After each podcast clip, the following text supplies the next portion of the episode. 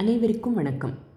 மோகனூரை சேர்ந்தவர் காந்திய கவிஞர் தேசிய எழுச்சியோடு நடை போட்டவர் தமிழ்நாட்டோட முதல் அரசவை கவிஞர் அப்படிங்கிற பதவியை வகித்தவர் சென்னையில் இருக்கிற அரசு தலைமைச் செயலகத்தோட பத்து மாடி கட்டிடத்திற்கு இவர் பேரை தான் வச்சுருக்காங்க. இவரோட மலைக்கள்ள நாவல் எம்ஜிஆர் நடிப்பில் ஒரு திரைப்படமாக வந்தது. யாருன்னு கெஸ் பண்ண முடியுதா? கத்தியின்றி ரத்தமின்றி யுத்தம் ஒன்று வருகுது. சத்தியத்தின் நித்தியத்தை நம்பும் யாரும் சேருவீர். இது உப்பு சத்தியாகிரகத்தில் கலந்துக்கிட்ட தொண்டர்களுக்கு வழிநடை பாடலாக இவர் எழுதிய பாட்டு. இப்போ தெரிஞ்சிருக்குமே? அப்படி தெரியலன்னா இன்னும் ஒரு க்ளூ நிச்சயம் இப்போ கண்டுபிடிச்சிடுவீங்க. தமிழன் என்று சொல்லடா தலை நிமிர்ந்து நில்லடா. நிச்சயம் புரிஞ்சிருக்கும். நாமக்கல் கவிஞர் ராமலிங்கம் பிள்ளை.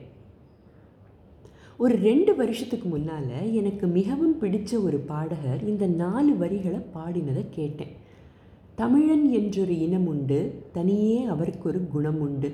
அமிழ்தம் அவனது மொழியாகும் அன்பே அவனது வழியாகும். தமிழ்த்தாய் வாழ்த்தை கேட்கும் போதும் தேசிய கீதத்தை கேட்கும் போதும் உள்ளிருந்து ஒரு உணர்வு வருமே அதே உணர்வு அதே புல்லரிப்பு.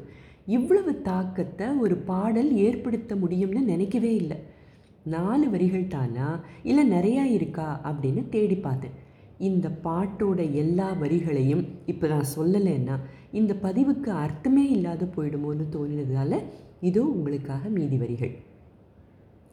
அறிவின் கடலை கடைந்தவனாம் அமிர்த திருக்குறள் அடைந்தவனாம் பொறியின் ஆசையை குறைத்திடவே பொருந்திய நூல்கள் உரைத்திடுவான்.